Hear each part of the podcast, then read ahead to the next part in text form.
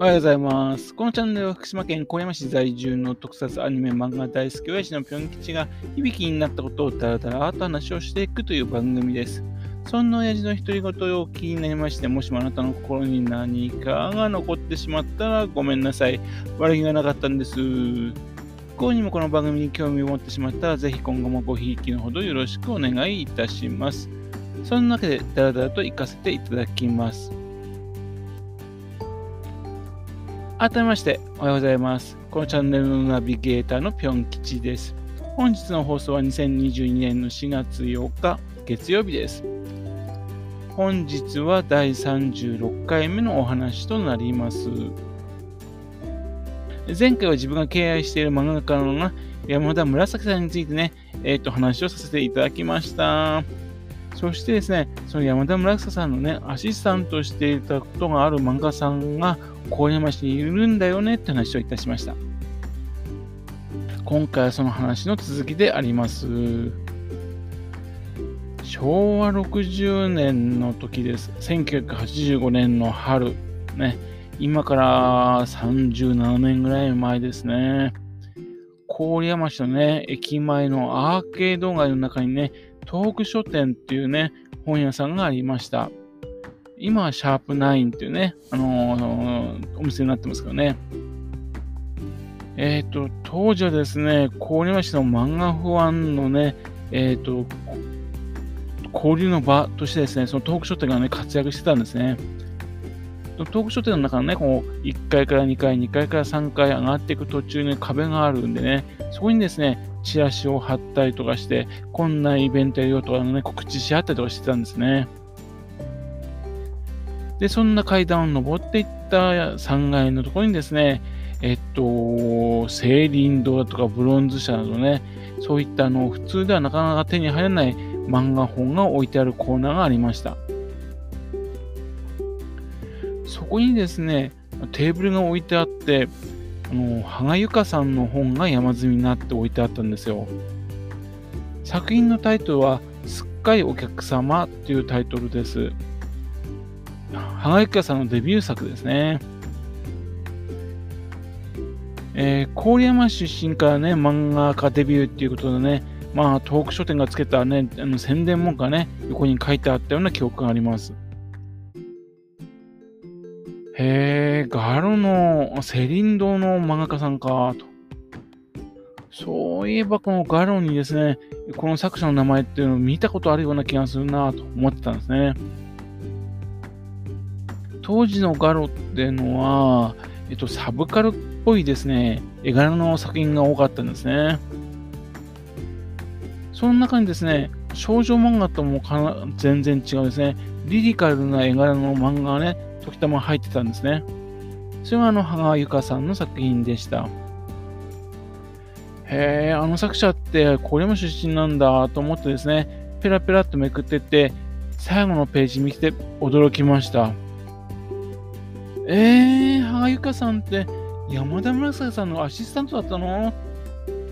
というわけで、山田紫さんからのコメントを書いたんですよね。というのでね、自分の大好きな山田紫さんがね、郡山の人をアシスタントにしてたなんてね、まあ、びっくりしましたね、本当に。嬉しいをね、通り越してね、えー、逆に嫉妬の嵐になっちゃいましたね、なんかね。自分漫画描いてるわけじゃないしね、その当時実際に山田正さんをね、お会いしてもいないんだけどもね、えー、こんな人が、小山出身の人がね、山田紫さんのすぐそばにいるなんて、なんてね、思ったわけですね。えー、そんなわけで、ハイクさんの名前はですね、自分の中でしっかりと刻みつけられてね、その後ずっと実を言うとマークしているような状態です。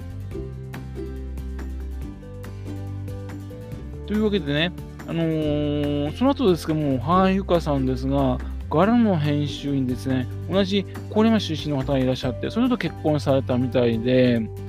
で、そしてなぜか郡山市に戻ってらっしゃったっていう話なんですね。というんで、いろんな活動されてるなっていうのをね、それがこう、いろいろと情報を知れておりました。ね。まあ面白いエピソードいろいろあるみたいなんですが、まあ今回は割愛させていただきます。で話はポーンと飛びます。郡山市の、ね、朝霞町にですね、日本全薬工業っていう会社があるんですよ。あの動物用のお薬の会社です。ゼノアックっていうね、方が一般的でしょうかね。あんまりこれも人たち知られてないんですが、これは日本でも有数のですね、畜産系の動物のね、お薬の会社なんですよ。その会社がですね、えっ、ー、と、動物感謝の手紙コンテストっていうのはですね、それをですね、行ってたんですね。動物に関係するエピソードをね、全国から集めて、その中が厳選されたエピソードを漫画家さんに漫画化して、漫画としてもらうものです。で、その作品が漫画化にしたものが今回出版されたというんですね。で、その作者が羽ゆかさんでした。えー、羽賀さん、今はこんな作品も手掛けられてるんだな、というわけでね、えー、本が出てよかったな、と、ね、思ってました。以前はね、知ってしてしてたんですよね、もうさすがに35年ぐらい経ってたんだね。はい、もう山田村さんも長なっていましたよね。というんで、純粋に喜んでおりました。その本のタイトルね、ハートフルコミック、会えてよかった動物たちへのありがとうという本です。2015年に発売されました。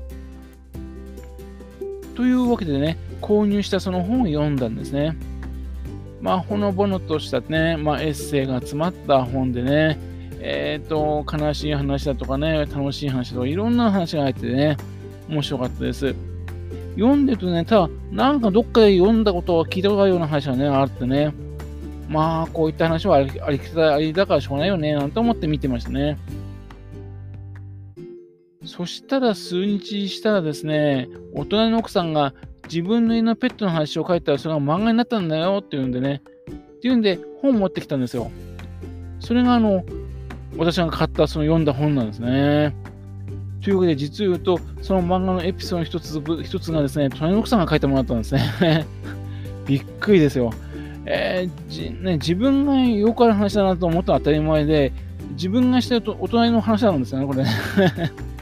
だからなんですね。